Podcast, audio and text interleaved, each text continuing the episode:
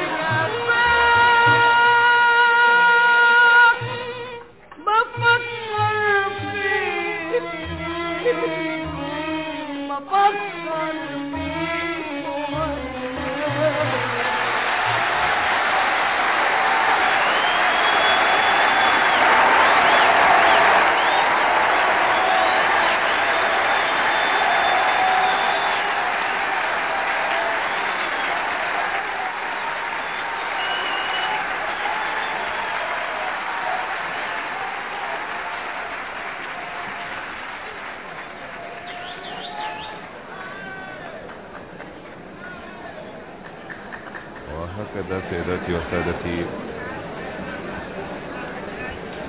انطلقت همسة الحب وهكذا سيداتي وسادتي كان التجاوب مع همسة الحب وبقدر ما كانت الهمسة ناعمة عذبة في منتهى العذوبة كان التجاوب قويا عارما في منتهى القوة. نابعا من قلوب دغدغتها نغمات الحب وهمساته ونسماته التي حملها إلينا صوت أم كلثوم في أولى حفلاتها الغنائية لهذا الموسم وفي أولى أغنياتها في هذا الحفل وكانت أغنية هجرتك التي كتبها أحمد رامي ولحنها رياض السنباطي Welcome back. And that was uh, Um Kaltoum's orchestra uh, from a live radio broadcast uh, in 1960. Uh, music uh, from the North African state of Egypt. And of course, you're listening to uh, the Pan-African Journal special uh, worldwide radio broadcast for uh, this Thursday, uh, February the 8th, 2024. We're broadcasting uh, from our studios in downtown Detroit. Right now, we'd like to move into our Pan-African Newswire segment. And these are some of the headlines in today's uh, Pan-African Newswire. The head of the Popular Mobilization Forces in Iraq, uh, Faleh al-Fayyad, yesterday threatened to respond to the attacks carried out by the United States on several sites in Iraq on Friday evening, uh, saying that they would not go unnoticed. Al-Fayyad uh, said that the attacks were a direct targeting of the Popular Mobilization Forces, adding that the blood of those killed will not be a cheap political currency, according to the Arab World News Agency. The United States launched strikes on several sites in Iraq and Syria over the last several days, uh, with President Joe Biden saying that the Iranian Revolutionary Guard and its affiliated armed factions use these sites to attack American forces in the Middle East. The spokesperson uh, for the Iraqi government, uh, Basim El-Awadi, reported the death of 16 people, including civilians, and 25 injuries in the attacks. He denied any prior coordination with Iraqi officials regarding the strikes. The Iraqi foreign minister responded by recalling the U.S.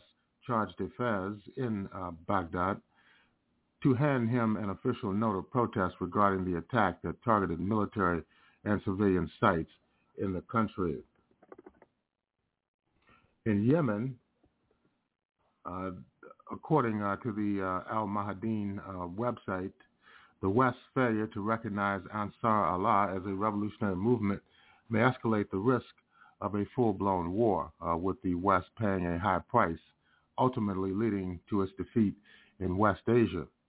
The Ansar Allah movement uh, has lately attracted international attention by boldly defying major world powers, particularly the United States, through their military actions to support Palestine amid the ongoing Israeli genocide in Gaza. This decision comes at a time when even larger Arab nations refrain from such interventions, despite Yemen itself enduring a decade of U.S.-backed Saudi-led aggression and grappling with a severe humanitarian crisis due to a years-long land, sea, and air blockade in an attempt to thwart Yemen's efforts and hinder Sana'a uh, from enforcing its solidarity with Gaza, Washington and the U- UK launched a series of attacks on the country in recent weeks, with a plethora, plethora of media outlets shining their spotlights on the Ansar Allah, whom they call Houthis, uh, hosting or Orientalist pundits attempting to crack their puzzle. The U.S., UK, and Israel persistently describe Ansar Allah as an Iranian proxy, disregarding the movement's autonomy and independence. This misunderstanding of this revolutionary movement may escalate the risk of a full-blown war in the region, with the West paying a high price, ultimately leading to its defeat in West Asia. You're listening to the Pan-African Newswire, uh, worldwide uh, news agency, and um, this is our Pan-African Newswire segment of the Pan-African Journal for today, uh, Thursday, February 8th, 2024. In other news, uh, Iran and Sudan have had a high-level meeting. Both countries have expressed their intent to cooperate and rekindle their relationship as well as their condemnation of the Israeli genocide in Gaza. Today, Sudan's acting Foreign Minister Ali Sadiq visited Iran and met with his counterpart, Hossein Amir Abdullahian, and President Ibrahim Raisi. This is the first high-level diplomatic engagement between the two countries since severing ties in 2016, which indicates a renewed commitment to rekindling uh, Tehran Khartoum's relations, according to Iranian Foreign Ministry spokesperson Nasser Kanani. And finally, the World Health Organization has issued a report uh, dealing with the increasing uh, incidences of cholera on the African continent. Cholera outbreaks are now occurring in several countries, the most notable of which being Zambia and Zimbabwe in southern Africa. More than 26,000 cases of cholera and 700 deaths were reported in 10 African nations in January. Fiona Braka, spokesperson for the World Health Organization Regional Office for Africa, revealed this on Tuesday. Quote, in the first four weeks of this year, 10 countries in the World Health Organization Africa region have reported over 26,000 cases and 700 deaths which is almost twice the number reported during the same period in 2023. Braka explained in a press release emphasizing that the risk of disease spreading further remains high. Cholera outbreaks are now occurring in several countries, the most notable of which are Zambia and Zimbabwe, uh, Mozambique, Tanzania, the Democratic Republic of Congo, uh, Ethiopia, and Nigeria are also reporting active outbreaks. And uh, that's going to conclude uh, the Pan-African Newswire segment uh, of uh, the Pan-African Journal. In concluding this segment of our program, we'd like to remind our listeners that the Pan-African Newswire is an international electronic press service. It is designed to foster intelligent discussions on the affairs of African people throughout the continent and the world. The press agency was founded in January of 1998. Since then, it has published tens of thousands of articles and dispatches in hundreds of newspapers, magazines, journals, research reports, and on blogs and websites throughout the world. The Pan-African Newswire represents the only daily international news source on Pan-African and global affairs. If you'd like to log on to the Pan-African Newswire so you can stay abreast of some of the most pressing and burning issues of the day, uh, just go to our website at uh, panafricannews.blogspot.com. That's panafricannews.blogspot.com. And if you'd like to have access to today's uh, Pan-African Journal special worldwide uh, radio broadcast for Thursday, February 8th, 2024, uh, just go to the Pan-African Radio Network. That's at blogtalkradio.com forward slash Pan-African Journal. That's blogtalkradio.com forward slash Pan-African Journal. We'll take a break. We'll be back with more of the Pan-African Journal for this week.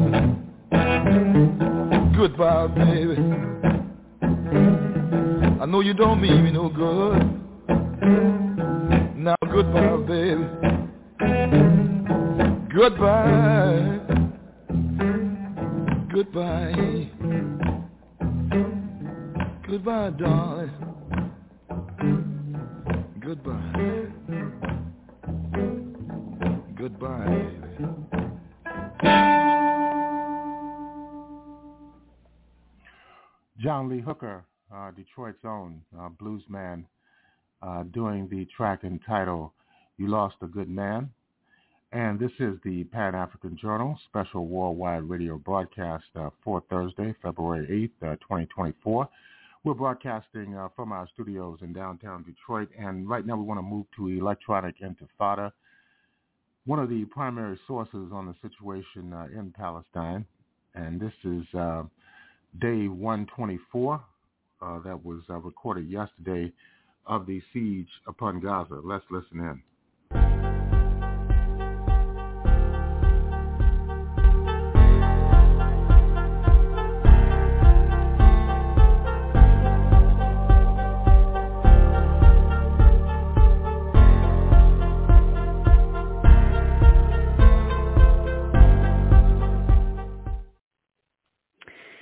Hello and welcome back to the Electronic Intifada's live stream for Wednesday, February 7th.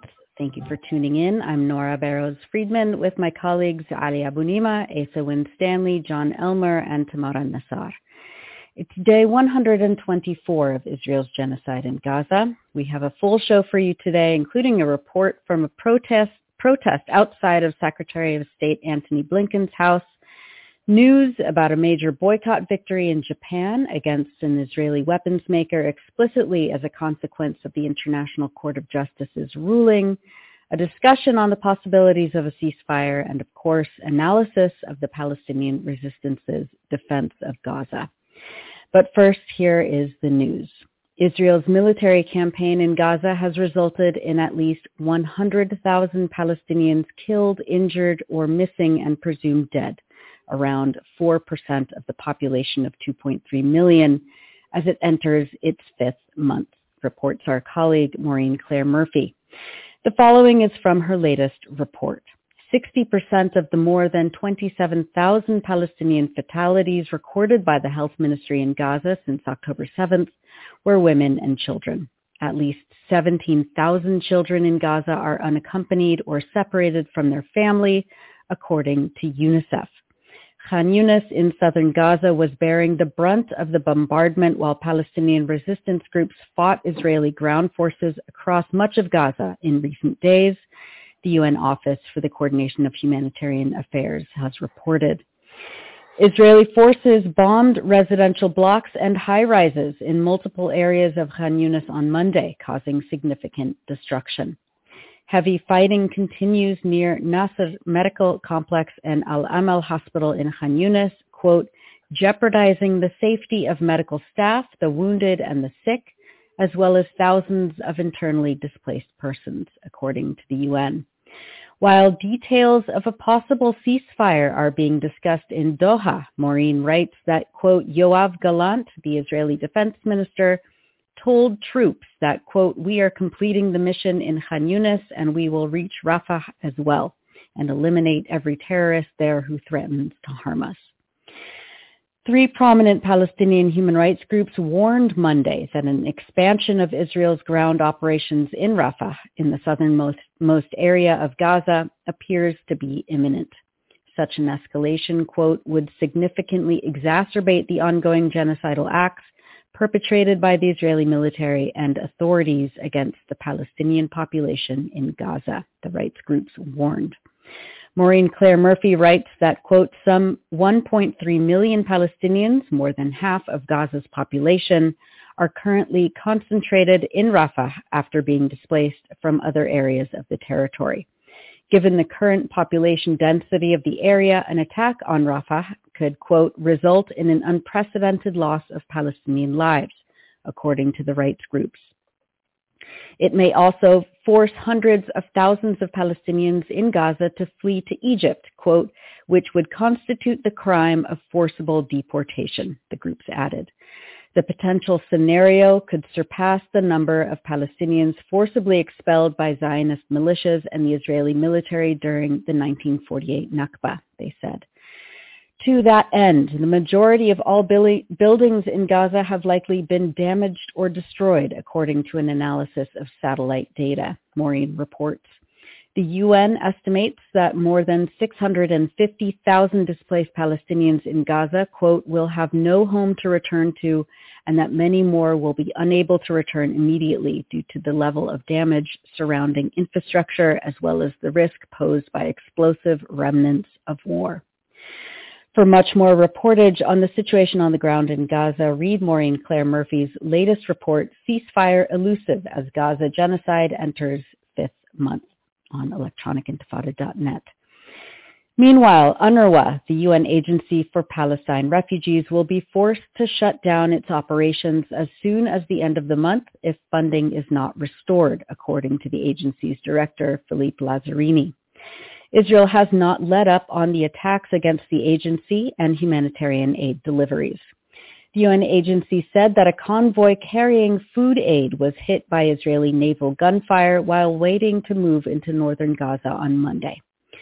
16 donor countries, including the U.S., the agency's largest funder, suspended $440 million worth of aid after Israel made unverified allegations that a handful of UNRWA's staff in Gaza were involved in the October 7th attacks. However, as Sharon Zhang at Truthout reported on Tuesday, quote, a key Israeli intelligence dossier used by countries to justify defunding the primary aid group for Palestine, Palestinian refugees contains no evidence to back up Israel's allegations against the group. Israeli officials, Zhang writes, were reportedly shocked that the information had even gotten out to foreign officials. The New York Times reported that, quote, Israel has made so many accusations against UNRWA over the years that no one expected this claim to be the one that stuck, the Israeli Foreign Ministry official said. Our colleague Michael F. Brown writes that, quote, Israel has long sought to disrupt and destroy UNRWA, the UN agency established in 1949 is specifically to protect the Palestinian refugees expelled by Israel during the Nakba. UNRWA provides essential health and educational services to Palestinian refugees in the occupied West Bank and Gaza Strip, as well as in Jordan, Lebanon, and Syria. Israel's long-held intention to destroy UNRWA was revitalized late last year when Israel's foreign ministry privately laid out plans to push the agency out of Gaza altogether, Michael F. Brown writes. Maureen Clare Murphy, in her report for the Electronic Intifada last week, writes that, quote, Palestinian human rights groups warned that the suspension of funds leading to the halt of humanitarian aid in Gaza could constitute complicity in genocide. This is particularly so in the case of the U.S. and Germany, two of UNRWA's primary donors. The Lemkin Institute for Genocide Prevention said that the decision to, to suspend funding, quote, represents a shift by several countries from potential complicity in genocide to direct involvement in engineered famine. The Institute added that, quote, it is an attack on what remains of personal security, liberty, health, and dignity in Palestine. The UN Agency for Palestine Refugees is the largest provider of humanitarian aid in Gaza, where the vast majority of the population depend on it for their sheer survival, UNRWA said last week. Two-thirds of Gaza's population of 2.3 million are refugees registered with UNRWA. More than 150 UNRWA staff are among the some 27,000 people killed in Gaza since October 7th, and more than 140 of the agency's facilities have been damaged or destroyed, including its Gaza City headquarters. And that was from Maureen Clare Murphy's report, Funding Freeze Could Halt UNRWA Operations by End of Month. And for more, read Michael Brown's in-depth analysis, States Gutting UNRWA Are Complicit in Genocide, both on electronicintifada.net. And an update from a story we covered last week on the live stream. On last Wednesday, Wednesday's show, we were joined by our friend Laila El Haddad, who talked about her role testifying as one of the plaintiffs in a federal case brought by Palestinian Americans against the Biden administration over complicity in Israel's genocide. The judge issued his ruling last week, and even though he dismissed the case on jurisdictional grounds, explaining that the court lacked power to resolve a matter of foreign policy, he did acknowledge the quote, undisputed evidence that Israel's ongoing siege against Palestinians in Gaza is quote, intended to eradicate a whole people and therefore plausibly falls within the international prohibition against genocide. U.S. District Judge Jeffrey Wright White called it a rare instance where, quote, the preferred outcome is inaccessible to the court. Quote, it is every individual's obligation to confront the current siege in Gaza, the judge wrote.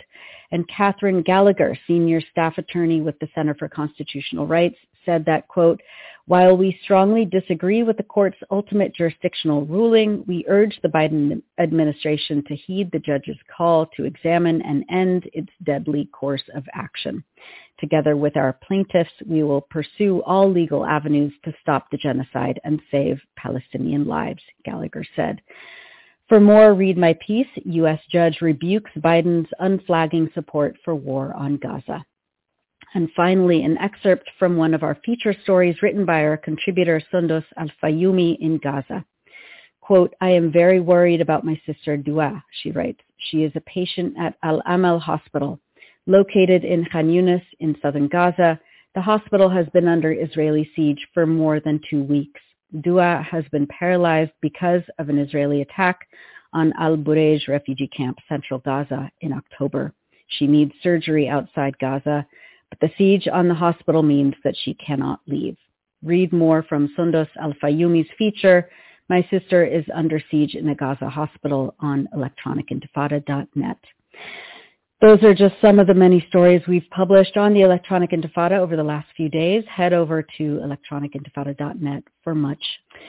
Thank you again for joining us. I'm Nora Barrows Friedman. Uh, and as Antony Blinken, the U.S. Secretary of State, tours the region, his house near Washington, D.C. continues to be the site of 24-hour protests against his direct complicity in and support for Israel's genocide. Blinken and his family hear the protests day and night and see them whenever they leave home. We're joined now by Hazami Barmada, an activist and social entrepreneur who has been leading the protest. Hazami, it's so good to have you with us today. Hi, thank you all for having me. So tell us uh, what you are up to right now, where you are, and what's uh, what's been happening. So we are here on the side of the road. What is behind me right here is the home of Secretary of State Antony Blinken on this very narrow uh, road in McLean, Virginia. We have been camping out in makeshift tents on both sides of the road um, from the evening of the um, ICJ, the International Court of Justice um, order, and also uh, coincidentally the eve of the day the, the federal case, court case uh, against the Biden administration, specifically Blinken, uh, Biden, and Austin. Um, we are out here, and every time they leave or enter their home, as you might see behind me, we douse the street and the cars with this red symbolic blood of Gaza's children. And we have signage all over the place that reminds uh, Blinken of his direct role in enabling, funding, normalizing, endorsing, and uh, in essence perpetuating an ongoing genocide against the Palestinian people. And uh, Hazami, uh, you told us that uh, we, we, know that Antony Blinken today is uh, in Israel to discuss the uh, latest ceasefire proposal. And uh, you told us a little while ago that his wife just left home a little while ago. Did she hear you? Yes, absolutely. The wife of Blinken comes by us numerous times a day. Um, we know they've changed the security apparatus of how she comes in and out of the home uh, due to her growing discomfort that we've not only heard about directly from both the police and, and the security uh, staff themselves, but um, also in the way she drives. As we are lined on both sides of the road and right by the gate.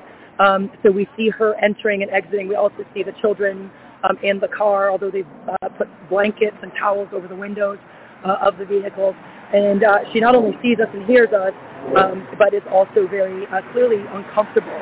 And for those that don't know, um, Blinken's wife, Evan Ryan, actually works for the administration. She's the cabinet secretary. And Blinken himself um, has a company which she benefits financially from uh, that actually supports national security, um, which, you know, the military industrial complex is connected to. And so, um, you know, we, we often say that, unfortunately, in Gaza, uh, you know, there's constantly this idea of collective uh, collateral damage. Um, there is not, you know, uh, you don't spare the rest of society just because you're supposedly going after Hamas. And I often say um, two cars that pass by here is if this was an operation to eliminate Hamas, if Hamas was hiding in Tel Aviv, would you bomb it to the ground? And if your answer is no, then it's not about Hamas. It's about the fact that you perceive Palestinian lives to be dispensable, mm. which is why we have no problem at all um, screaming at and targeting uh, the family and the, fo- the folks that work to enable uh, Blinken living this life behind uh, this, this, uh, this wall. I must also say that the security fence has been added recently uh, with mesh, um, so you can't see as easily through the gate, and then additional cameras have been added to the various entrances um, here as we've been out here. So I think we actually have a video. It's not from today. It's from another day when you actually uh, greeted Antony Blinken in person, uh, at least when he was in his car. We can take a look at that.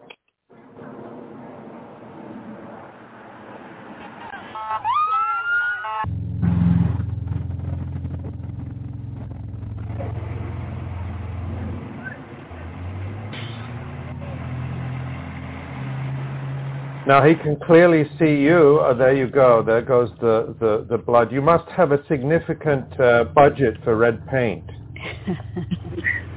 we have a lot of amazing volunteers who actually make this paint for us. The paint recipe itself is one of the most asked about questions that I get um, on my social media. Um, we uh, mix it with tempera paint, which is all washable in food coloring and cornstarch, so it is not only um, edible but also safe uh, to use, which is important just from a ability to continue to do this type of action. We've actually seen Blinken numerous times. Uh, the, the video you just showed is uh, right before his last trip to Tel Aviv. Um, so we've actually been here uh, repeatedly since then um, and uh, just said goodbye to him on his way out the door this time around also on his way also to the Middle East. He's been there numerous times since we've been here. But yes, we see his motorcade coming to and from work numerous times a day, sometimes um, every single day for the last couple of weeks. And, and you and you are you planning to stay there for the long term? You know, honestly, I, I didn't necessarily have a plan in mind when we did this. We've been doing direct actions as a group, a grassroots movement, um, now for you know over 110 days, all over what we call institutions of power. We physically put our bodies on the ground, uh, doing die-ins, uh, we've done blood dumps in front of staff entrances of the White House and State Department where staff literally have to physically walk over the blood that we dump yep. as a, a We can actually look at that. Yeah, let's take yeah. a look. Yep. So they have to walk through this on their way to work. They do. They do. And it's extremely uncomfortable, and that's exactly the point. Our goal is to center the discomfort.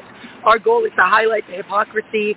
Our goal is to make sure that American uh, officials and folks that work in this administration, and there they are trying to go around us, for example, uh, and I tell them you can try to go around us, but you can't avoid your conscience. Um, and we intentionally go during business hours um, directly to the people that are directly responsible for these policies, for the mis and disinformation that is being peddled to justify the violence and, and the genocide against the Palestinian people. And it is very important for us to be there constantly and persistently for days and days on end. We are there almost daily at these different entrances. We alternate between the entrances.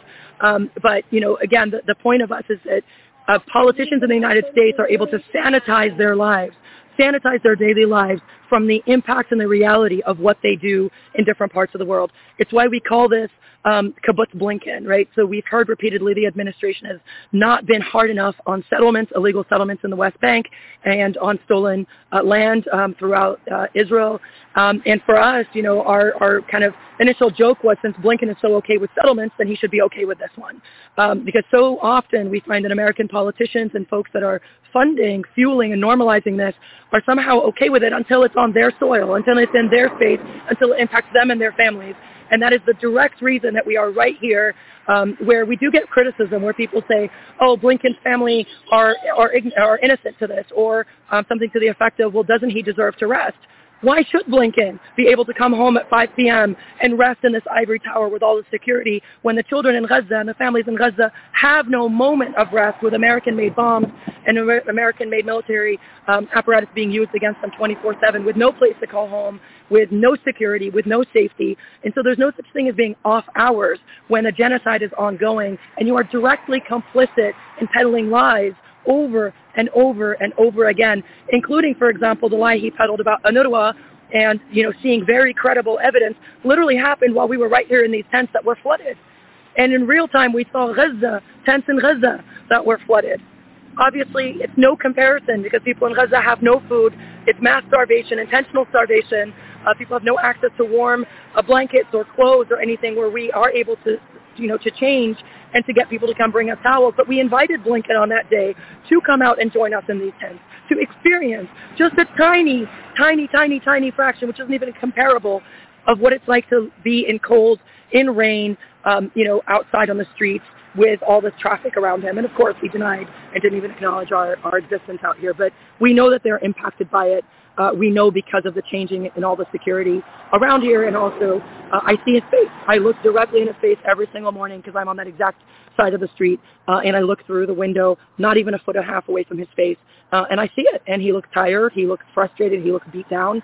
Uh, so does his wife, who has no tinting on her windows. We see her face very clearly. Um, and, and to me, that is success. Good.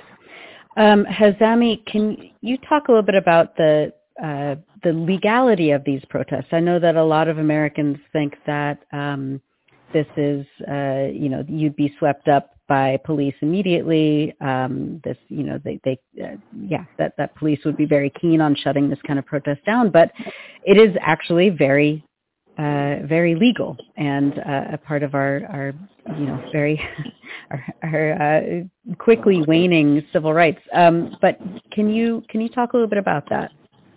Absolutely. I think, um, you know, even I was very intimidated when we first started doing this type of work. Um, we came out to Blinken's house in December, um, and I remember we used to park way down there and walk up this dark, windy street, you know, being really afraid. And now we've literally occupied not only both sides of the street, but all the parking all around this space is now uh, occupied by our group. Um, I think the reality of, of legality is a lot of protesters don't know our rights. Um, it's really important to understand local rights um, and, and, local laws, but then also how those intersect with, for example, protected federal activity of First Amendment rights. Uh, we, for example, uh, know that being here um, in um, Arlington law, which is the, Blinken's house is actually on the property line between Arlington and Fairfax, right there, literally at that car, is the line between Fairfax and Arlington County. So his property is the furthest house uh, on the property line uh, between the different uh, counties. Um, in Arlington County, uh, there are certain restrictions to, to, sound ordinance, to what you can and cannot do on public spaces. Um, we also pulled the plot of land, um, so I was able to see the actual plot of land and highlighted the fact that actually Blinken's fence actually sits feet the, the um, uh, you know, feet um, past their property line, which is something that I'll be following up with the county on separately. It appears that their property line is actually further back and their, their gate actually transgresses over public property. So the area that we stand where I took the video from that you showed of Blinken um, actually is public property, thus they cannot ask us to leave from that uh, location. We remind the police often, they often come trying to bully us, Secret Service tries to bully us. There's a lot of different types of security personnel around here from um, Secret Service to State Department security personnel. Uh, we've seen all types of security when we do things at the Israeli ambassador's home. Uh, folks from the State Department get deployed out to us also. Um, but knowing your rights and then also knowing that a lot of police um, and security expect people not to know their rights. So we printed out the plot of land. I print out the legal codes. I print out all of the um, the items that also show that uh, federal law sometimes trumps local law in the case that religious and political activi- uh, activities are actually protected First Amendment. Um, and so in those cases, the sound ordinance of Arlington County are no longer applicable to us. Now, we have uh, been stopped from using musical instruments um, and big stereos. We, on the first four days we were here, we had a huge sound system, and I mean huge sound system. We had about 18 megaphones with sirens spinning around the clock. Um, and we know it drove them absolutely crazy because the neighbors four houses down, who are actually all very supportive of us, um, came and told us that their entire house was shaking um, from the sound. Now that we were uh, told that we could no longer do because of a state law in Virginia that's unfortunately very vaguely written, and we are working with an expert team of lawyers now to try to understand because it says you cannot disturb, and I quote, tranquility of house. What does tranquility of house mean? How is that defined?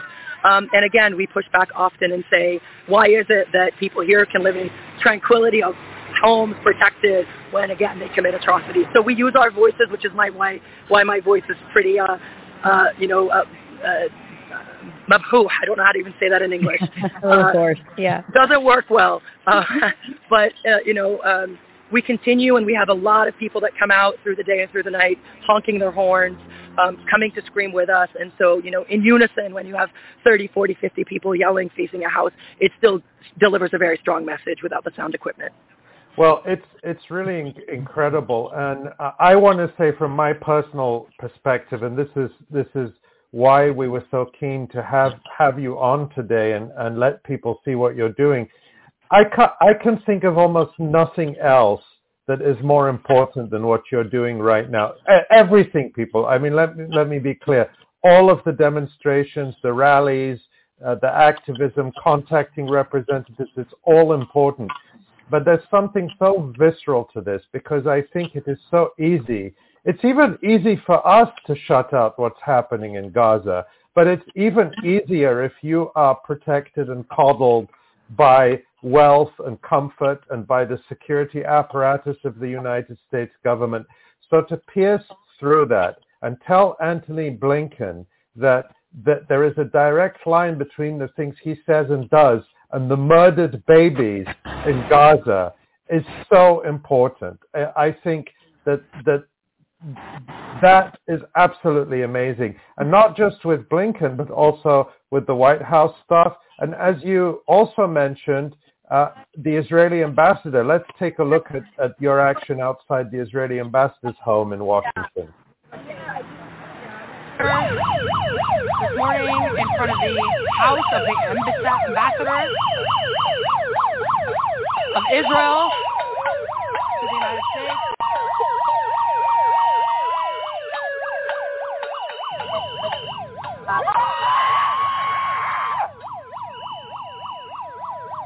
Of the ambassador of Israel to the United States,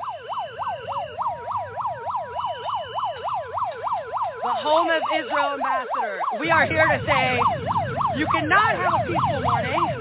We will not allow you to have a peaceful morning when a genocide is ongoing. Rise and shine! Rise and shine! Rise and shine!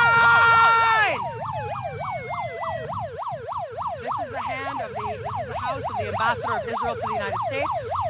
And we are giving him a good morning welcome. We are at all entrances. We have our ready to go. The home of the Israeli ambassador, for those that are tuning in to the U.S. We have a shit ton of sound machines. So- so you you you you call. We just learned the term you use. It's it's called a blood dump. Uh, you've also done a blood dump at Raytheon, uh, and and we can take a quick look at that too, and then you can tell us about what what your what the message you're trying to send here as well.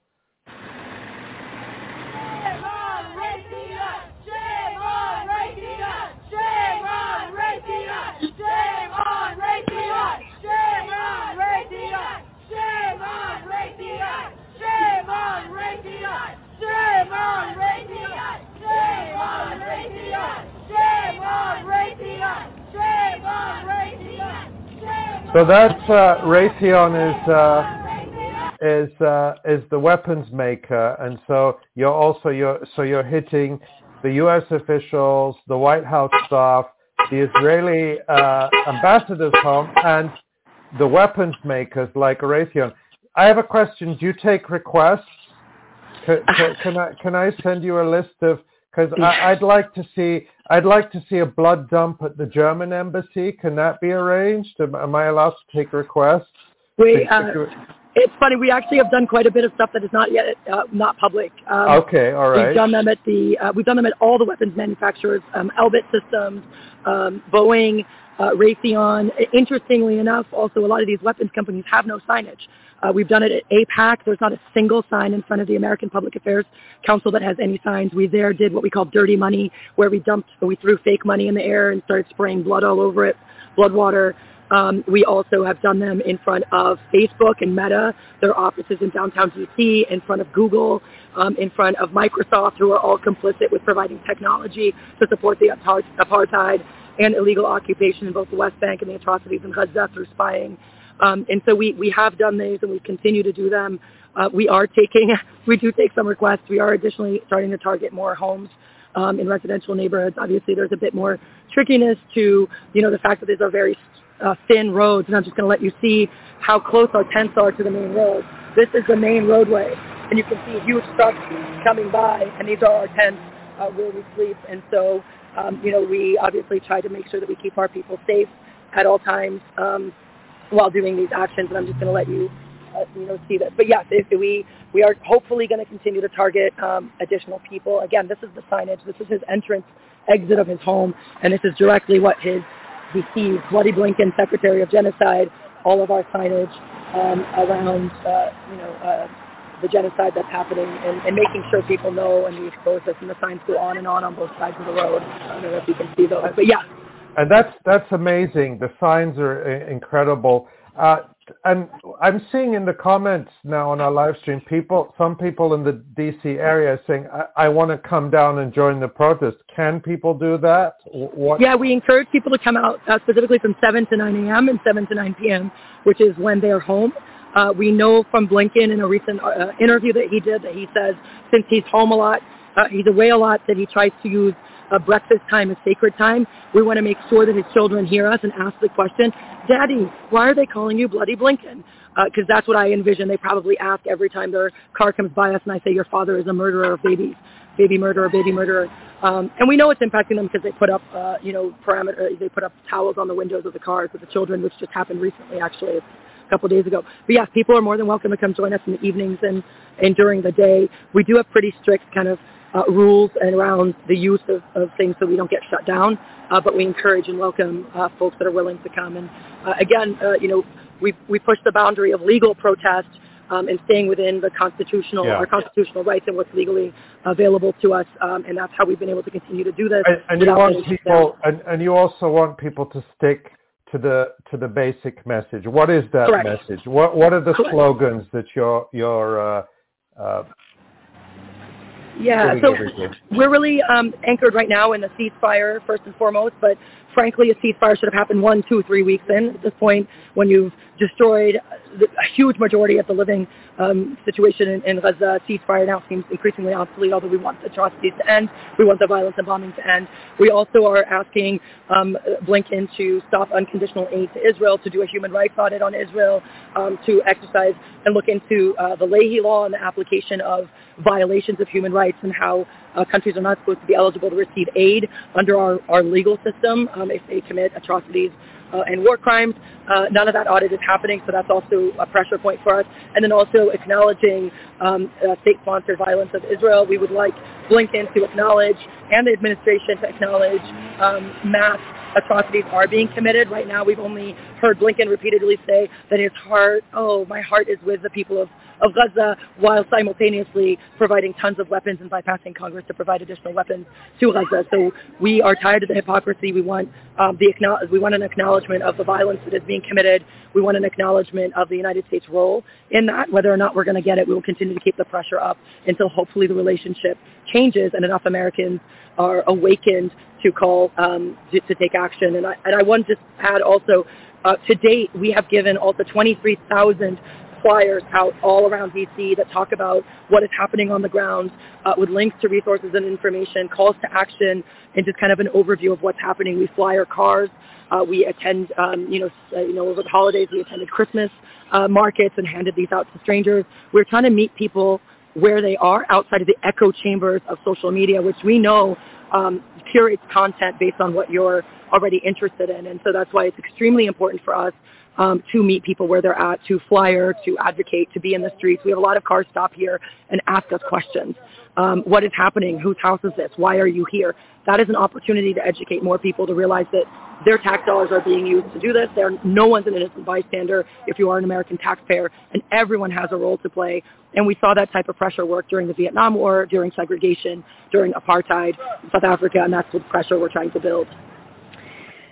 Hazami Barmada, thank you so much uh, for joining us from outside of Blinken's uh, fortress there in the DC area. Uh, we would love to have you back on um, and follow these protests. Uh, hopefully, you won't have to be doing it much longer. Hopefully, uh, a just um, ceasefire and an end to this uh, genocide and a lasting, just resolution um, will will happen soon. So thank you so much for all that you're doing and for being with us on the EI live stream. Thank you so much, and please give our greetings and thanks to all of your comrades there. We really appreciate what you're doing. Thank you so much. Thank you guys for having me. Thank really you. appreciate it. Appreciate you. Thank you. Wow. Well, that was uh, that was a mood lifter. Um, I mean, it's really, you know, I, I just have to say, when I saw some of those clips circulating, it, it just made me feel like, you know, I, I've taken part in the, in protests before, and it, it is very empowering. I remember during the uh, back in 2009, after Operation or 2010, it was a few months after Operation Cast Lead, so-called, one of the first big massacres. Ehud Olmert, the Israeli prime minister, came to the University of Chicago, and I took part with several dozen people in a protest and disruption. We got up one by one, and we we made it impossible for him to speak, and it felt so empowering Yeah. to, that they are confronted with the, their crimes. Uh, and I see people saying, you know, they're psychopaths, they don't care. And I think a lot of them probably are psychopaths. But I still think that confronting them with their crimes uh, is important. It's what we can do. Uh, and I just, I just found those videos to be so powerful. And other people see them. They circulate around the world. And it, it just, it, it's so important that they are not insulated from the uh, reality of their crimes. That's right. Yeah, that there are consequences for for their crimes, and that they should not know peace. Um, you know, when when they are helping carry out a genocide.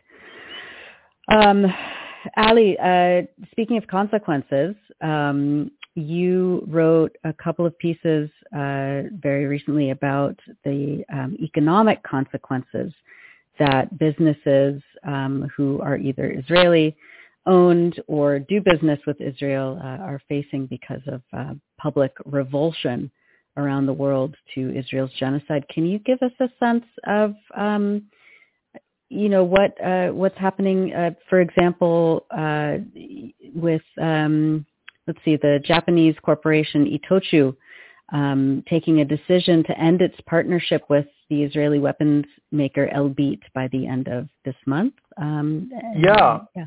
Yeah, so we can start there. There's actually a, lot to talk about, but let's Yeah. start with uh, uh, Itochu. This is one of these Japanese firms that most of us have never heard of, but it is a conglomerate that um, is involved in everything from textiles to consumer goods to mining to aviation uh, and probably owns a lot of companies and brands we have heard of. So this is a huge company.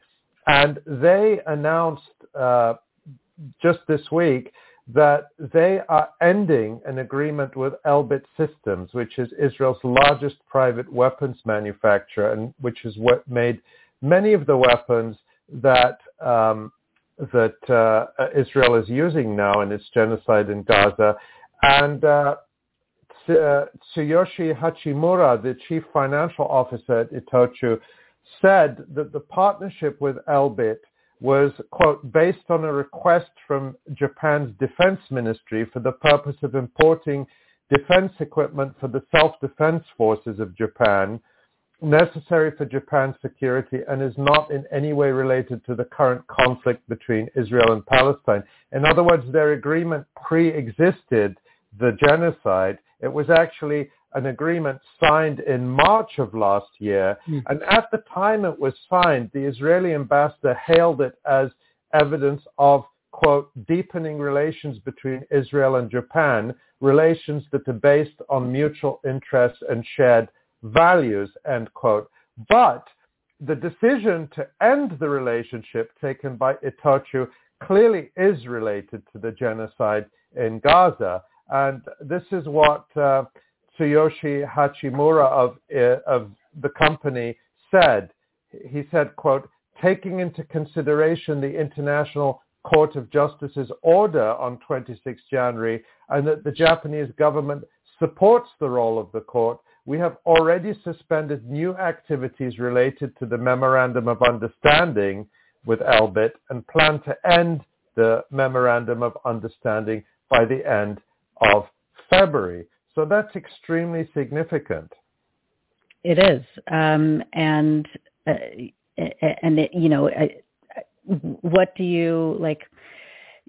You know, after the International Court of Justice's ruling, um, uh, the significance of a major corporation um, not wanting to be implied, um, you know, in, in the complicity with, yeah. uh, with genocide. I mean, do you think that other corporations will follow suit? Sometimes it just takes one for a domino effect. Well, it's already happening, and it's not just corporations, because the other announcement this week was that uh, the government of Wallonia, which is one of Belgium's three federal regions suspended arms export licenses to Israel, and, th- and it also explicitly cited the ICJ decision, which, as people will recall, um, ordered preventive measures uh, based on its finding that Israel is plausibly accused of genocide. And I think that it's one thing for people to be critical of Israel, but when you have the world's highest court uh, coming and saying, we think that there may well be genocide here. Now all of a sudden people are saying, well, what are the legal consequences for me or for my company? And I don't want to be mixed up in genocide. Right. So there is also a history. I think there's a context here, which is that uh, key rulings in the, from the International Court of Justice in the case of Namibia, and this is going back now to the uh, early and mid 1970s, and South Africa's apartheid had that effect. Those rulings, even though, you know, as we've said, that um, the International Court of Justice by itself cannot enforce its rulings. They don't have a, a world police force that can go out. These rulings nonetheless have a significant impact because they uh, they place a legal responsibility on others. If you'll remember, Nora, when we spoke to um, uh, legal expert Susan Akram and Michael Lynk about the ICJ ruling, they both predicted that these sorts of decisions would start to follow. Right. We also saw this week um, the uh, foreign minister of Spain actually just yesterday told uh, Al Jazeera uh, that um, the uh, that that Spain has had uh, frozen arms exports to Israel actually since October 7th. So we see governments starting to do this. Is it enough? Absolutely not. Oh, another uh, victory uh, is that um, uh, announced by Palestine Action. That's the direct action group in the UK, and we've spoken uh, to um, to them on the Electronic Intifada live stream, they announced that they were uh, notified by Kuehne and Nagel, which is a major Swiss-based international shipping and logistics company, that uh, it had also ended its contract with Elbit Systems and will not be working with the Israeli weapons maker again. And this followed a number of actions by uh, Palestine Action activists at various Kuehne and Nagel offices and properties around the UK, which involved um, smashing windows, spray painting the inside, uh, uh, breaking into their offices. Uh, th- that's from Palestine Action's uh, press release. Uh, and as we know, Palestine Action has been doing these sorts of activities for years, targeting Elbit systems, and, and repeatedly its activists have been uh, criminally prosecuted by authorities in the UK for uh, damaging property and breaking and entering and so on, and have been acquitted because they've successfully argued in court that um, their actions are to prevent a greater crime of genocide. And so this shows, uh, relating back to our conversation with Hazami, that this kind of direct action, you know, uh, of course, people are making decisions about staying on, uh, you know, which side of the law they're on, and Palestine Action has shown that they are on the right side of the law with these actions, as the, the, the acquittals have shown, uh, that they actually do have an impact. So we're seeing governments now, corporations taking these actions, but let's also let's remember that it is at the grassroots that these things start. It is with protests, yeah. with solidarity, with boycotts, and direct action. And we'll get to that to more of that in a second. But but go on, Asa. Sorry. No, it's okay. Um, I, I, yeah, I just wanted to make the point about the, this um, Japanese conglomerate, which I also had, had, not heard of, but it is, uh, you know, this massive, massively important um, global conglomerate. It's, you know, I read it's in the Fortune 500. Uh, Itochu. I mean, there's two points to me about the significance of this. Is um, first of all, as you mentioned, the uh, impact of the ICJ ruling. Like we see that already. And you know, we mentioned when we've had these discussions before about the impact of the ICJ uh, ruling that Israel is plausibly uh, that South Africa has a plausible case that Israel is carrying out a genocide in the Gaza Strip, um, and that Israel must stop those actions. Um, there were people, you know, understandably, who got frustrated with the ICJ that it didn't explicitly use the word ceasefire, um, although, I mean, really, the implication of the only, uh, as as the South Africans said afterwards, the only way the the ruling can be implemented um, is through a ceasefire. Um, but we're now we're starting to see the material benefits of that ruling. You know, already in these examples you you've laid out there and in in your new article, I think it's really important. And this is, I mean, we've you know we've all been reporting, all, all three of us have been reporting on the BDS movement um, for many, many years, and you know, especially since the Palestinian uh, call for BDS in 2005. And I, I, I mean, I don't know about you two, but I can't remember a time ever. I mean, there may be one that I can't recall, but I can't remember a time ever when there's been a BDS. I mean, there's so many BDS victories we've, we've reported on over the years, but I can't remember a single time when one of these corporations explicitly said, "Yeah, this is about Israel." This is about these issues. This this this this is um, a result of what is happening to the Palestinians, and, and they're not they're not even you know even if they're not necessarily doing it in a particularly moral way. Um, but they are explicitly confirming it is because of this, and, the, and that protest does make a difference. Because normally they try and get out of it and say, well, it had nothing to do. Sometimes they've explicitly said the opposite. Oh, it had nothing to do with the protesters. Um, right, it was just a contract issue. Yeah, yeah. yeah even when we know it did, yeah. Right. Even when we right. know it Even did. though we know that it, in reality it did. But I, I can't remember this ever happening before where they've explicitly said, yeah, this is because of, um, you know, we support the, the Japanese government supports the work of the ICJ, of the World Court. Yeah. That's such a good point, Asa. I mean, you know, boycott, divestment, and sanctions, or BDS activists have always said, you know, it's nice when companies acknowledge uh, that they're leaving Israel or boycotting Israel or ending business in Israel. And there have been big companies that have done that as a result of campaigns. Conglomerates like Veolia, Orange, the big mobile communications firm, and others that have left Israel over the years precisely because of activism. But as you've said, Asa, they don't say it's because of that activism. And the response of BDS organizers has always been, well, it doesn't really matter as long as they leave. We know why they left. They know why they left. Uh, but it, I, I do agree, it takes it to another level when you have companies like this saying, yeah, it's because of the ICJ decision. And, uh, and so uh, it may well be that we're entering a phase, a new phase where, where things will accelerate. And I certainly hope so Yeah. in terms of, of this kind of action.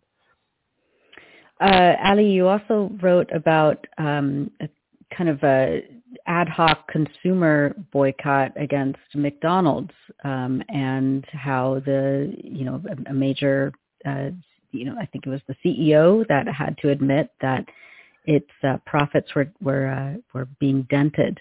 Um, Right. Yeah. So this is a really interesting story because uh, McDonald's Corporation, and we all know uh, who McDonald's is, um, they held their quarterly uh, sales call or their quarterly uh, call with investors uh, earlier this week, and they acknowledged that they have suffered a significant loss of sales in the Middle East uh, since the start of the genocide in Gaza, and not just in the Middle East. They were quite explicit in saying um, that uh, it's much broader than that, and it's particularly in uh, places where there are large uh, Muslim consumer markets, including, and they cited specifically Malaysia and Indonesia. Indonesia, of course, is the world's most populous Muslim majority country. Um, but they also say, and this is, uh, I'm quoting Chris Kempczinski, the CEO of McDonald's, he says, in a country, for example, like France, that has a larger Muslim population, we are seeing some impact. Uh, and he, he noted that in France, the drop in sales, quote, depends very much on where the restaurant is located and if it's in a Muslim area. And that's very significant because it shows really the power of Muslim communities, not just in their own countries, but also in Europe and North America. Um, and it, it's maybe a topic for another day, but uh, in the United States now we see Muslim organizations and communities organizing against Biden to deny him the vote in the uh, you know in the upcoming U.S. elections. But this shows that uh, that uh, it has a real impact. And while McDonald's wouldn't say they wouldn't put a dollar figure on it, they were very explicit that it is, it is a significant impact on their profits uh, across the region, and they said that they didn't expect things to get better until uh, the war ends. Right. And, And Yeah. sorry, and I just want to um, uh, point out the reason why people have been boycotting McDonald's. Um, yeah, talk a little bit about that. Yeah, I mean, this this is on a number of levels. That let's say there's McDonald's specific uh, uh, issues, and then I think there's a broader uh, response. Uh, the McDonald's specific issues is, as many people may know, McDonald's business model is franchising. The vast majority of McDonald's restaurants you see are not owned and operated by McDonald's Corporation. They're owned and operated by franchisees who have to invest a lot of their own money to buy uh, and set up these restaurants. And then they share the profits with McDonald's. They pay royalties to McDonald's. And so that's how the company makes most of its money. So in Israel, the uh, McDonald's Israel franchise after October 7th announced that they were giving away thousands of free meals to the uh, Israeli soldiers taking part in the genocide in Gaza. And this produced a huge backlash across the region uh, in Arab countries and in Turkey uh, in particular. And some of the McDonald's franchises in those countries tried to counter it by distancing themselves from uh, what McDonald's Israel had done, and some of them even announced that, that they were giving uh, sums of money uh, to uh, in support of humanitarian aid for Palestinians in Gaza. But it didn't work because people, uh, and, and you, you hear this argument. I'll, I'll say more about this, but I just came back a couple of days ago from Jordan, and the argument you hear sometimes from business people is, well, you know, it, yes, it's McDonald's, but it's locally owned and operated, and the employees are local people, so we shouldn't punish them. But people didn't buy that, and uh, McDonald's had to admit that it has suffered a significant business impact. Again, not just in the Middle East, not just in Malaysia and Indonesia, but in other countries where there are significant Muslim populations showing their uh, consumer power. And the other company that's been uh, uh, affected, that admitted it's been affected, is Starbucks. Again, another iconic brand name. Uh, and they had to admit that they've taken a hit. They claim to be, you know, neutral. They say we have no political agenda. But in fact, what happened um, a few weeks ago was that the Starbucks Workers Union uh, put out a tweet in support of Palestinian rights, and the Starbucks Corporation repudiated it and actually sued the union uh, for infringing on its trademark because they said the union's logo and name are too similar to Starbucks and people will confuse that their position with Starbucks. But in fact, Starbucks was pandering to uh, right-wing anti-Palestinian uh, media and politicians in the United States who objected to the tweet by the Starbucks Workers Union. So far from being neutral, Starbucks was actually uh, rejecting support for Palestinian rights and trying to appease the right wing. Uh, what it actually did was it um, enraged everyone, and as a result of boycotts uh, by supporters of Palestinian rights and by opponents of Palestinian rights, it saw a measurable drop in its business and revenues. But I think there's a bigger picture here. So you can point at those specifics related to McDonald's and um, Starbucks. Uh, but I think what's mostly driving this is a general revulsion at the role of the United States and the West.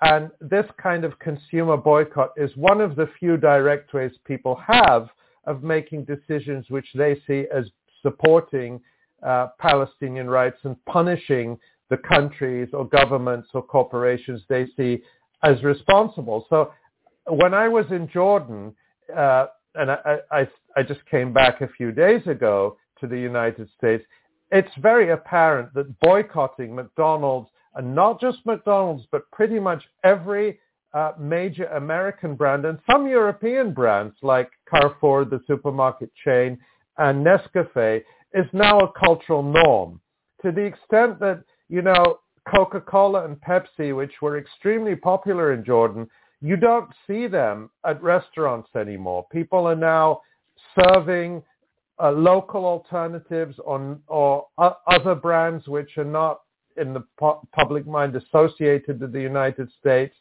And that's become the norm. If you were to walk around with a Coca-Cola, people would be upset at you and and you'll hear people saying, "Oh yeah, you know that you drive past McDonald's and it's empty, and that's very satisfying to them."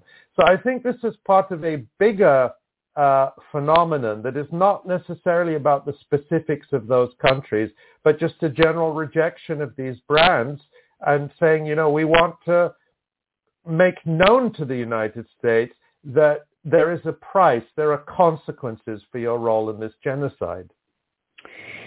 Indeed. Uh, well, thank you so much, Ali, for uh, giving us uh, those reports. And of course, we're going to um, continue to follow the, uh, the consumer boycotts and the, the divestment, um, you know, uh, uh, maneuvers by major corporations.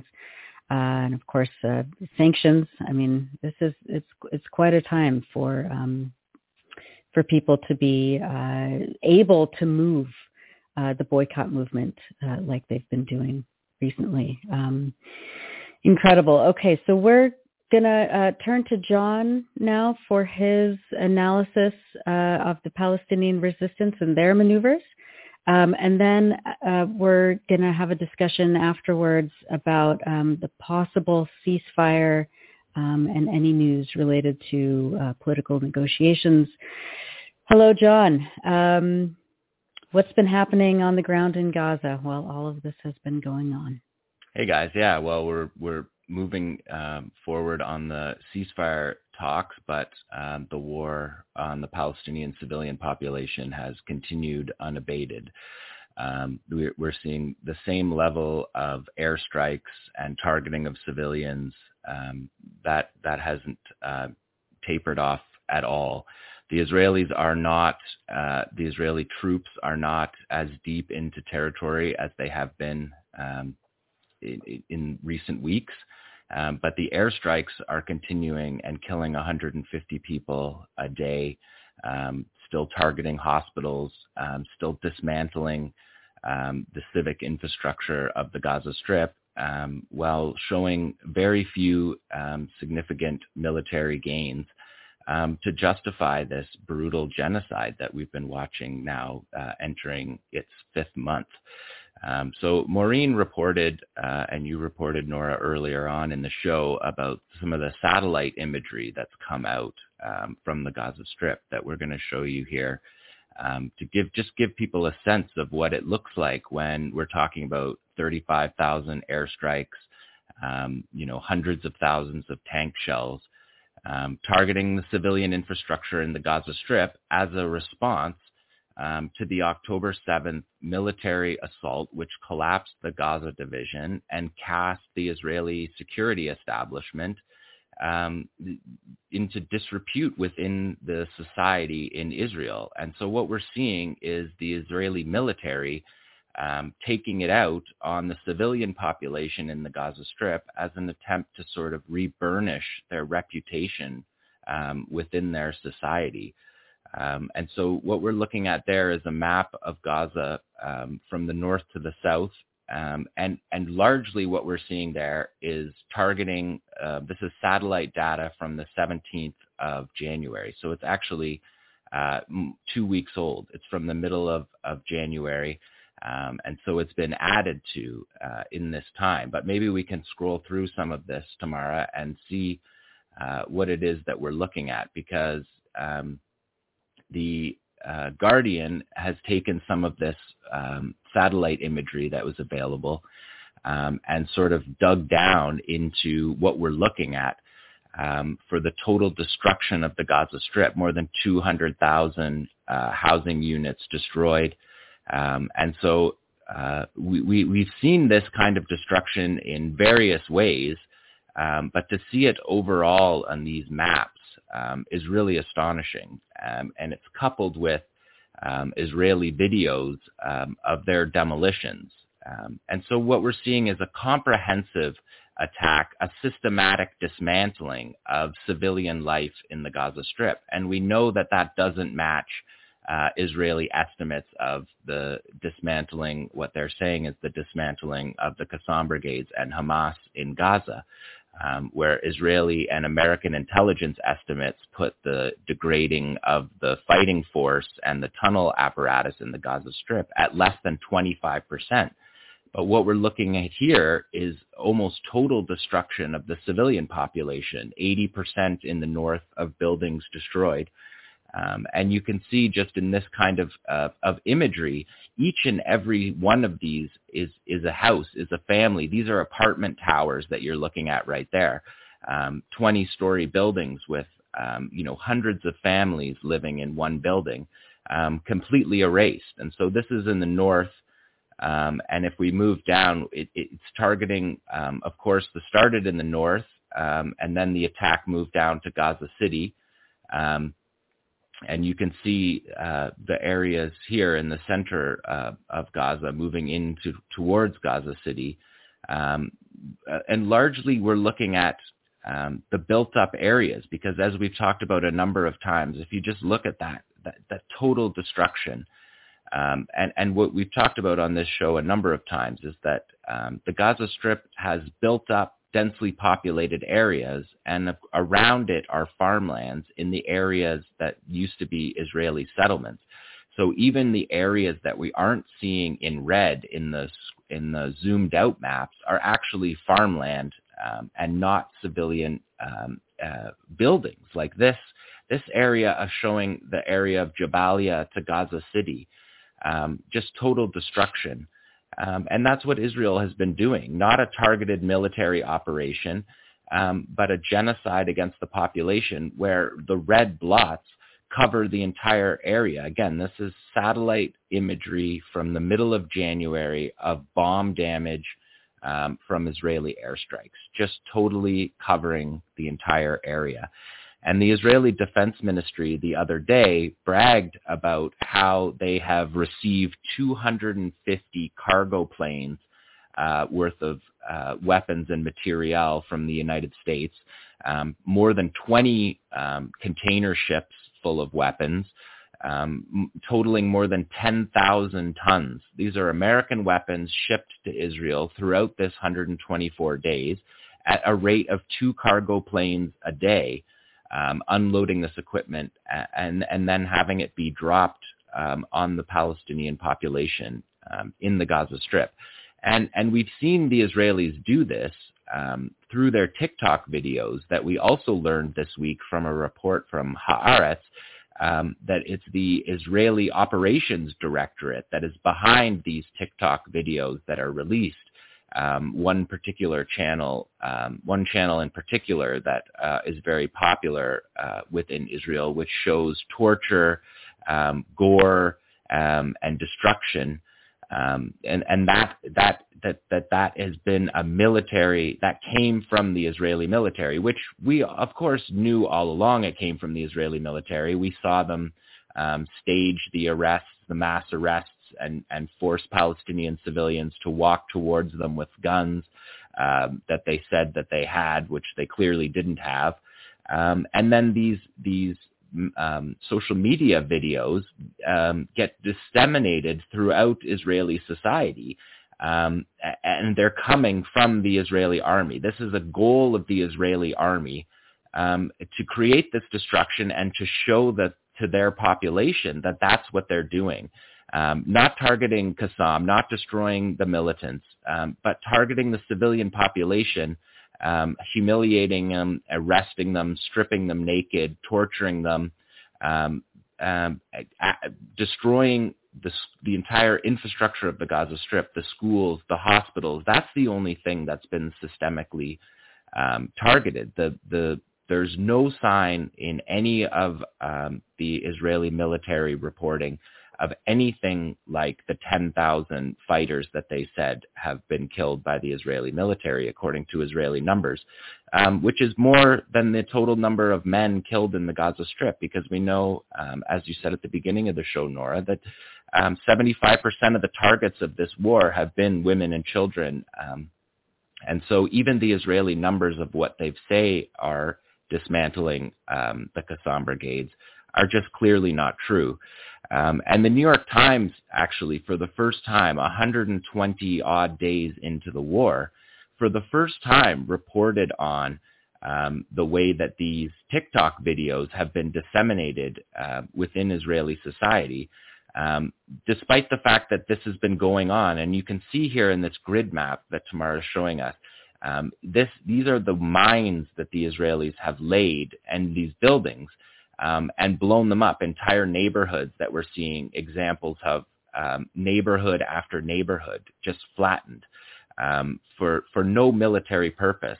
Um, later on in this file, we see um, Israeli soldiers blowing up a neighborhood, and they're saying on the camera that we're blowing up 21 houses um, in in in honor, whatever you want to call it, for the 21 soldiers who were killed in Maghazi when they were laying.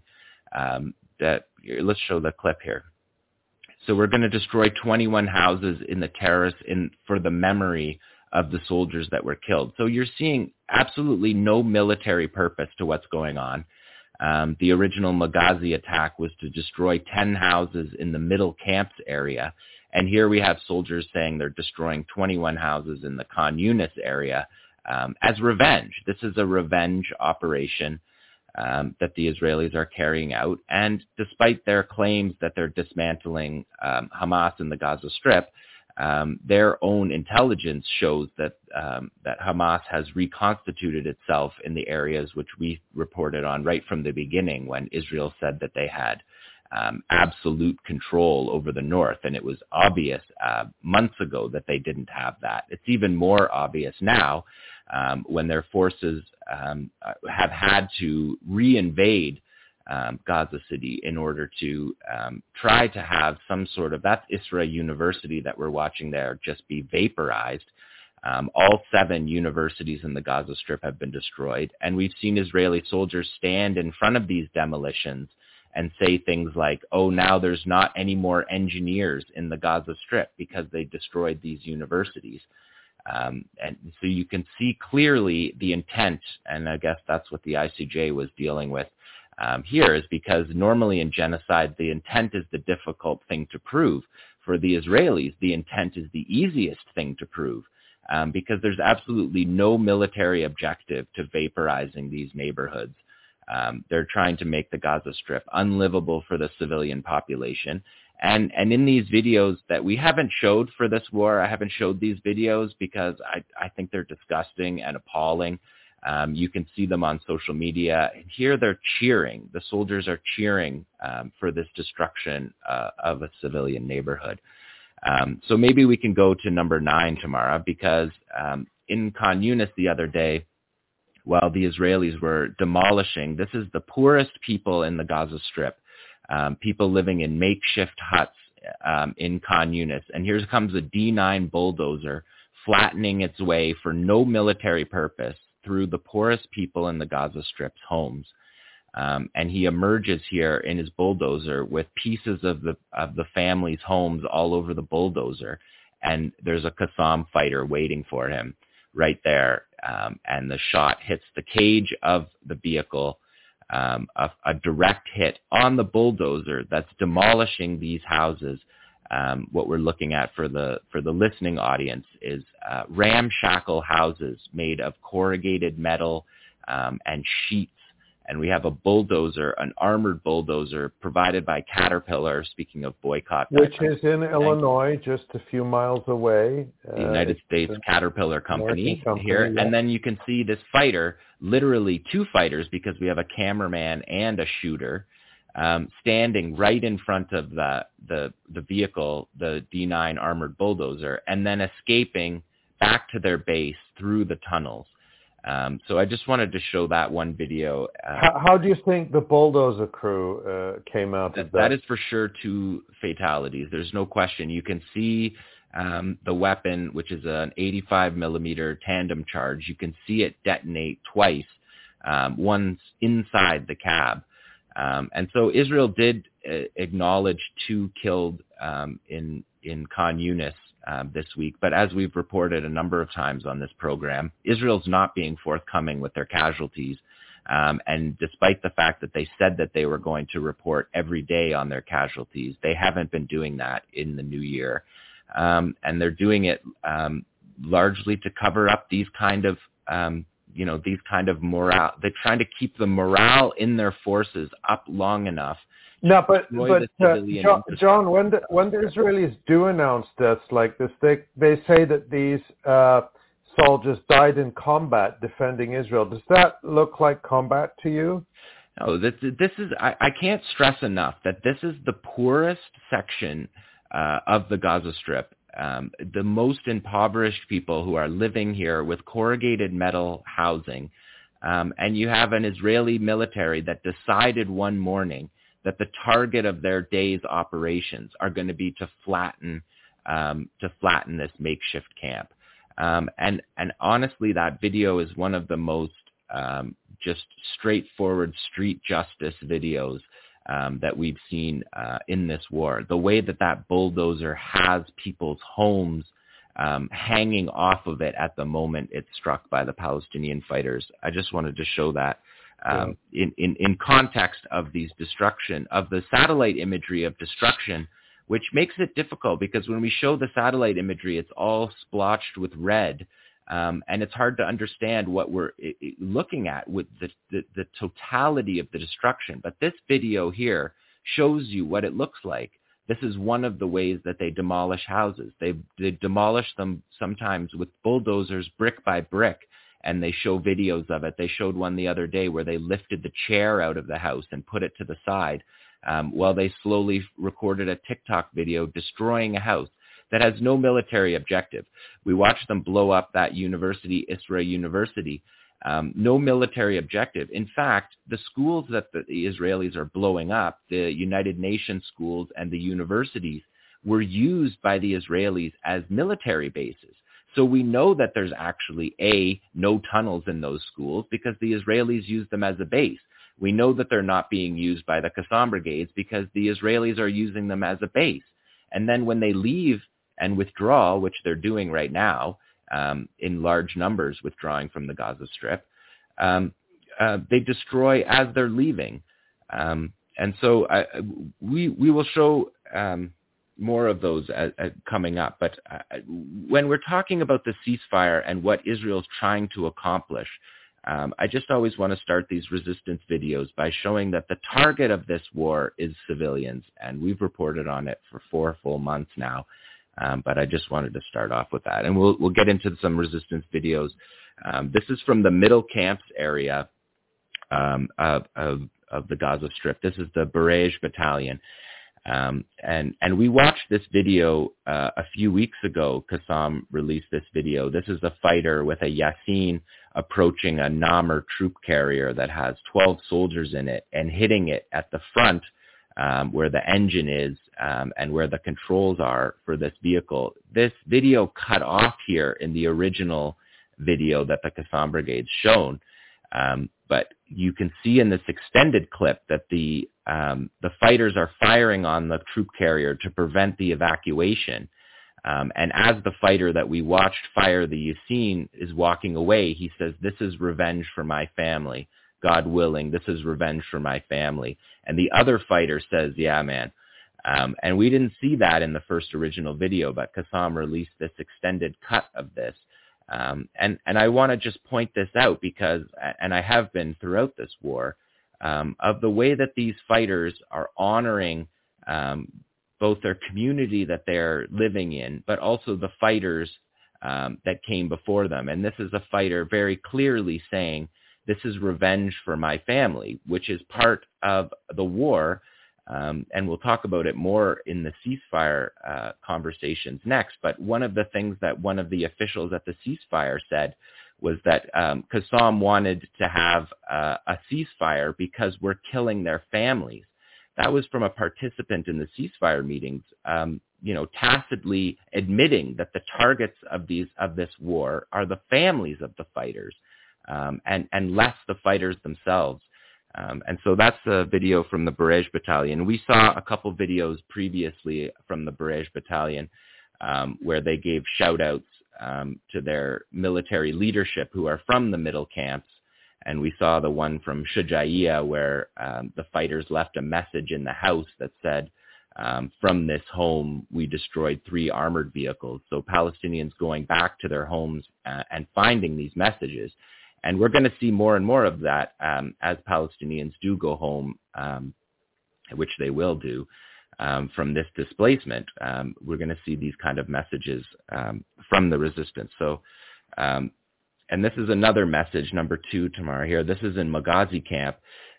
these are fighters, again, moving through the buffer zone freely. here and coming out, and we're going to see a fighter with a Yasin made in the Gaza Strip, um, uh, with the munition used from unexploded Israeli bombs and repurposed, put into these weapons and fired back at the Israelis. So that's the shot that we just saw hitting the back door of the tank, which is the weakest spot.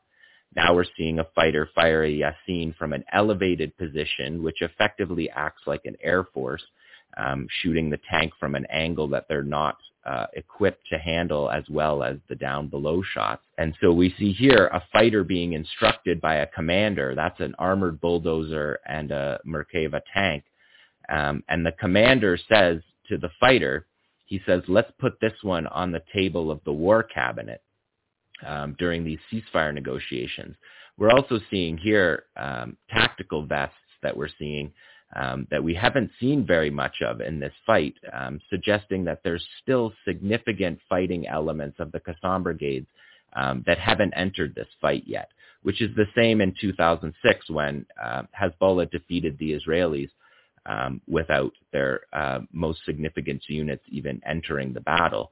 Um, and so, so this is again the middle camps. This is um, the middle camps uh, brigade, the Bureij battalion um, that we've shown a number of times because the the resistance in the middle camps um, has been fierce uh, throughout this war. Um, and then let's do uh, number three here tomorrow. This is um, this is a fighter. He picks up his his his Yasin and he says, "This one's for Sheikh Salah." Salah Aruri, who we reported on, was assassinated in Beirut, um, the leader of the Qassam brigades um, in the West Bank, um, who was assassinated by Israel. Um, and so you see a fighter here hitting a D9 armored bulldozer um, with his Yasin saying, um, this is for, he says, the, the direct translation is this is for the eyes of, of, of Sheikh Salah. So like an eye for an eye, the revenge um, and, and so these fighters, while they're fighting with skill, um, well-trained, well-disciplined fighters, um, they're also throwing in these little um, these little nuggets um, of respect for the fighters that came before them, um, of acknowledging their communities um, during this fight. Now we're watching a video. And, and, if I could just say, Jon, it's also a reminder because I heard uh, uh, uh, Blinken say this. We'll talk more about Blinken uh, again. Uh, but in the press conference yesterday in Qatar, uh, he said again, and this is something American officials often say, that the October 7th attacks, that Hamas, that that has nothing to do with the Palestinian people. Of course, they're disingenuous because they are full participants in this genocide against the Palestinian people. But they try to make this rhetorical separation between Hamas and the resistance in general on the one hand and the Palestinian people on the other. And what these fighters are constantly reminding us is that they are the sons, the husbands, the fathers of communities that support them, just the way uh, the Vietnamese people supported their resistance, the way South Africans supported their resistance, the way people in every situation support their uh, the men and women of the resistance. Uh, and I just think that's an important point to make, that, that these resistance fighters are not, as um, uh, Blinken and others would like us to believe, monsters or space aliens who dropped from the sky and have nothing to do with this society. They're defending their community. They're defending their country. They're giving their lives in a cause that they believe in and that we believe in, and it has to be said, and that billions of people in the world believe in. This resistance is legitimate and they're fighting for a just cause. And they're telling, they're reminding us of that and they are rebuking the likes of Blinken who try to demonize and dehumanize them as so-called terrorists when we can all see what they're doing here. They are fighting a monstrous US-backed army that is murdering children and elderly and destroying universities and homes for no reason. And at that point can't be made enough because we also get this kind of liberal talking point constantly that you have to condemn the resistance if you're going to criticize Israel. And I, I just think enough of that.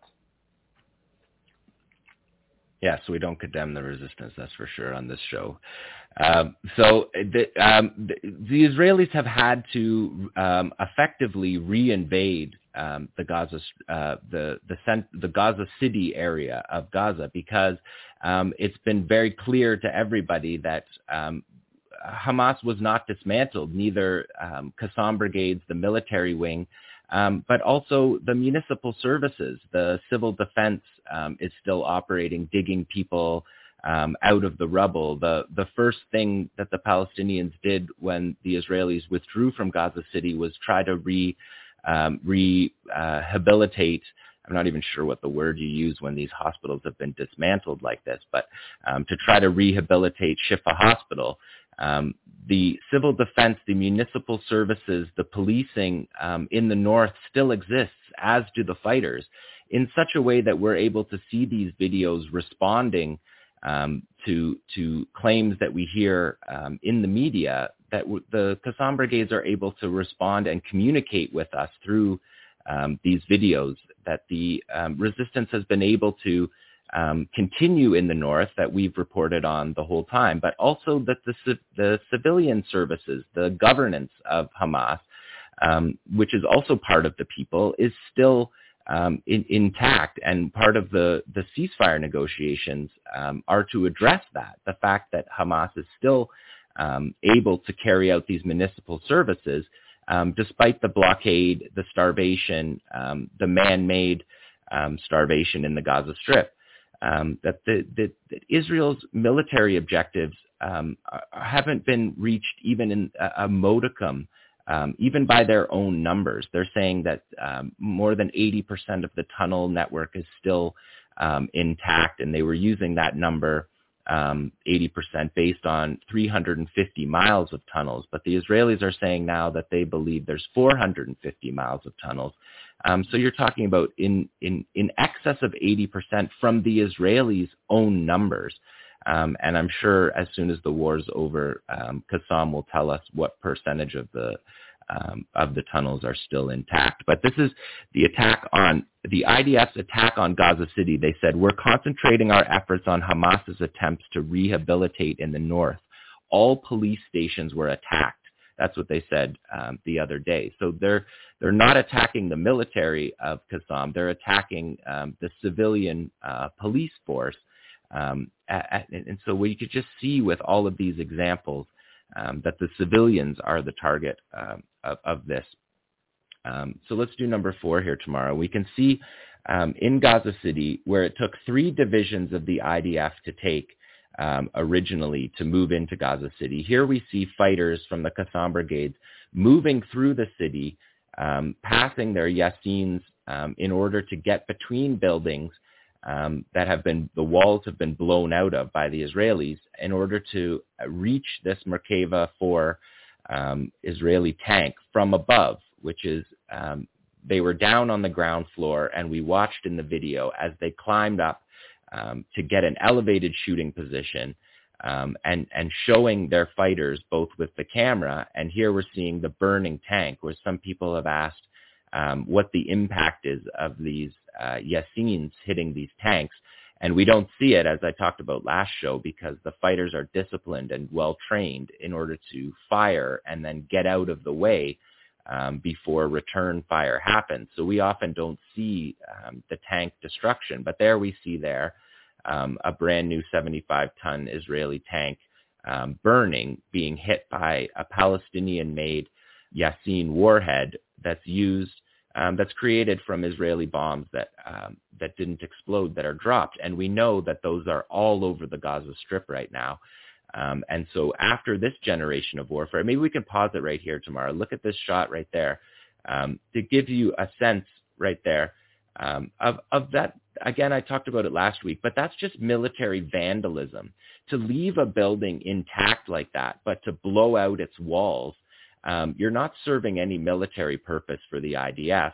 Um, you're actually just giving Palestinian fighters um, a high point from which to fire down um, on the Israeli vehicles from.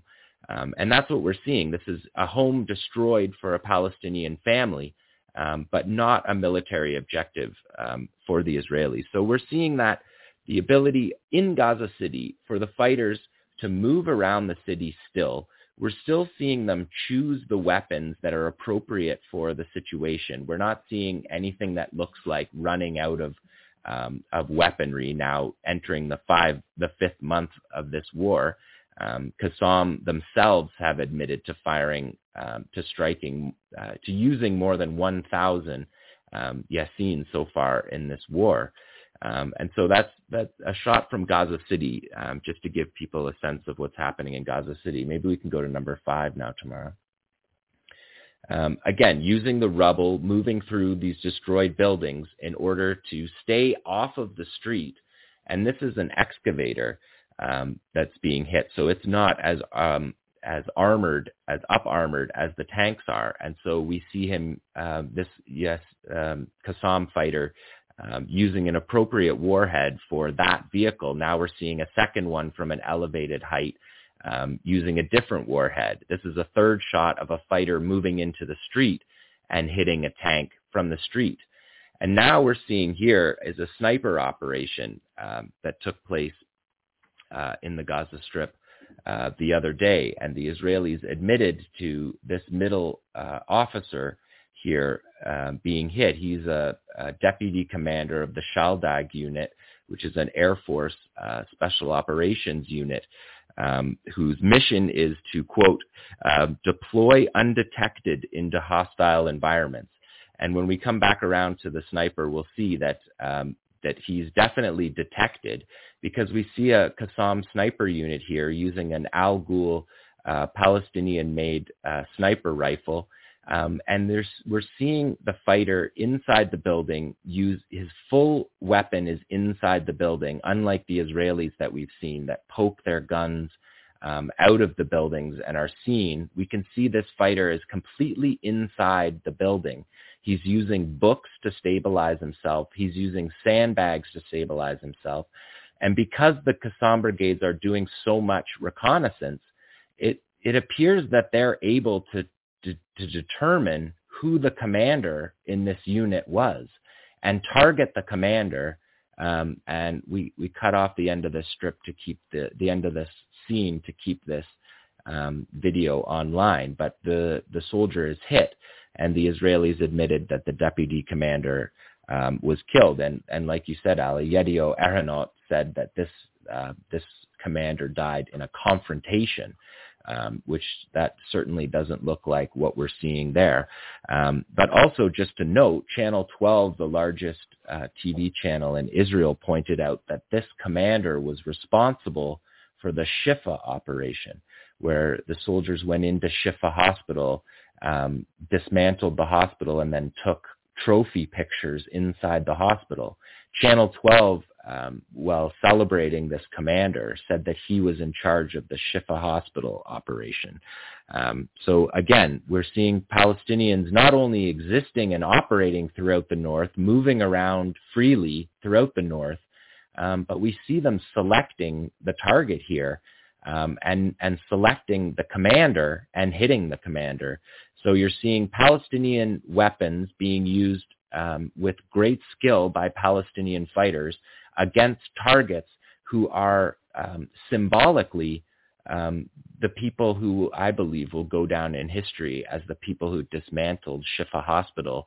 I don't think history is going to reflect on Shifa Hospital and the dismantling of the hospitals in the Gaza Strip um, in the way that they dealt with it in the moment, um, coming up with excuses um, that that filled the news cycle while Israel was dismantling um, the hospital. So um, that's that's in Gaza City, um, and that's the Al Ghul sniper rifle named after um, the first um, Qassam Brigade's uh, weapons commander, whose um, whose vision for the resistance was to get these weapons into the hands of all of their fighters, rather than having a few, um, you know, uh, amazing weapons that they would get middle of the road weapons um, that are usable for um, into the hands of every fighter. And that's what we're seeing um, 20 years um, after Adnan al-Ghul's assassination. We're seeing fighters using these weapons that are made in the Gaza Strip that are able to be used by all different fighters um, in quantity.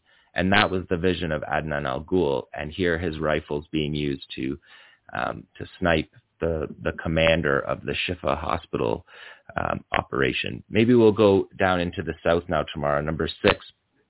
Um, so I wanted to show people this. This is a, um, a field report. This is what we see um, throughout the day, all day for the 125 days of this war.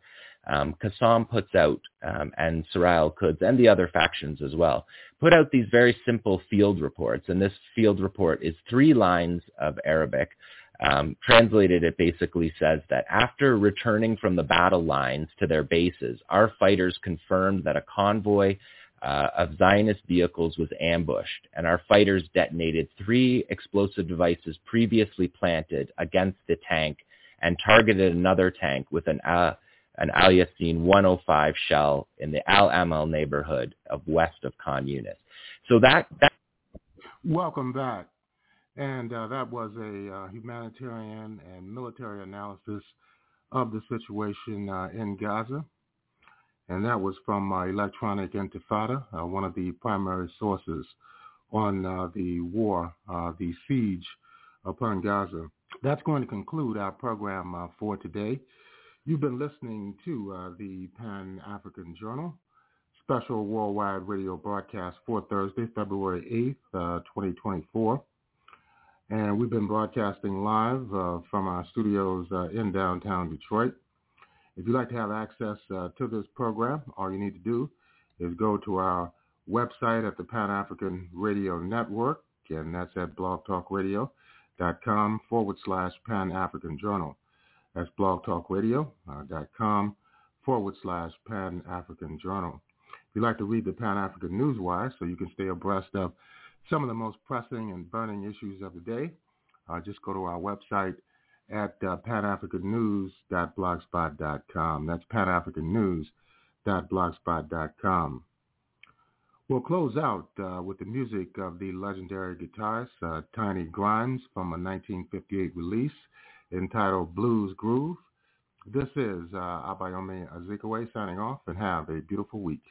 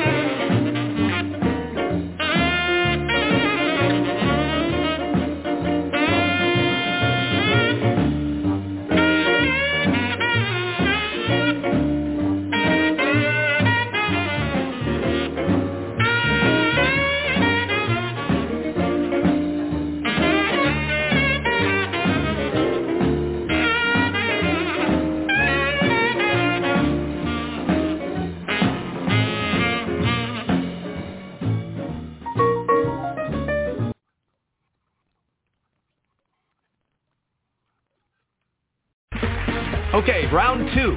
Name something that's not boring. A laundry? Ooh, a book club. Computer solitaire, huh?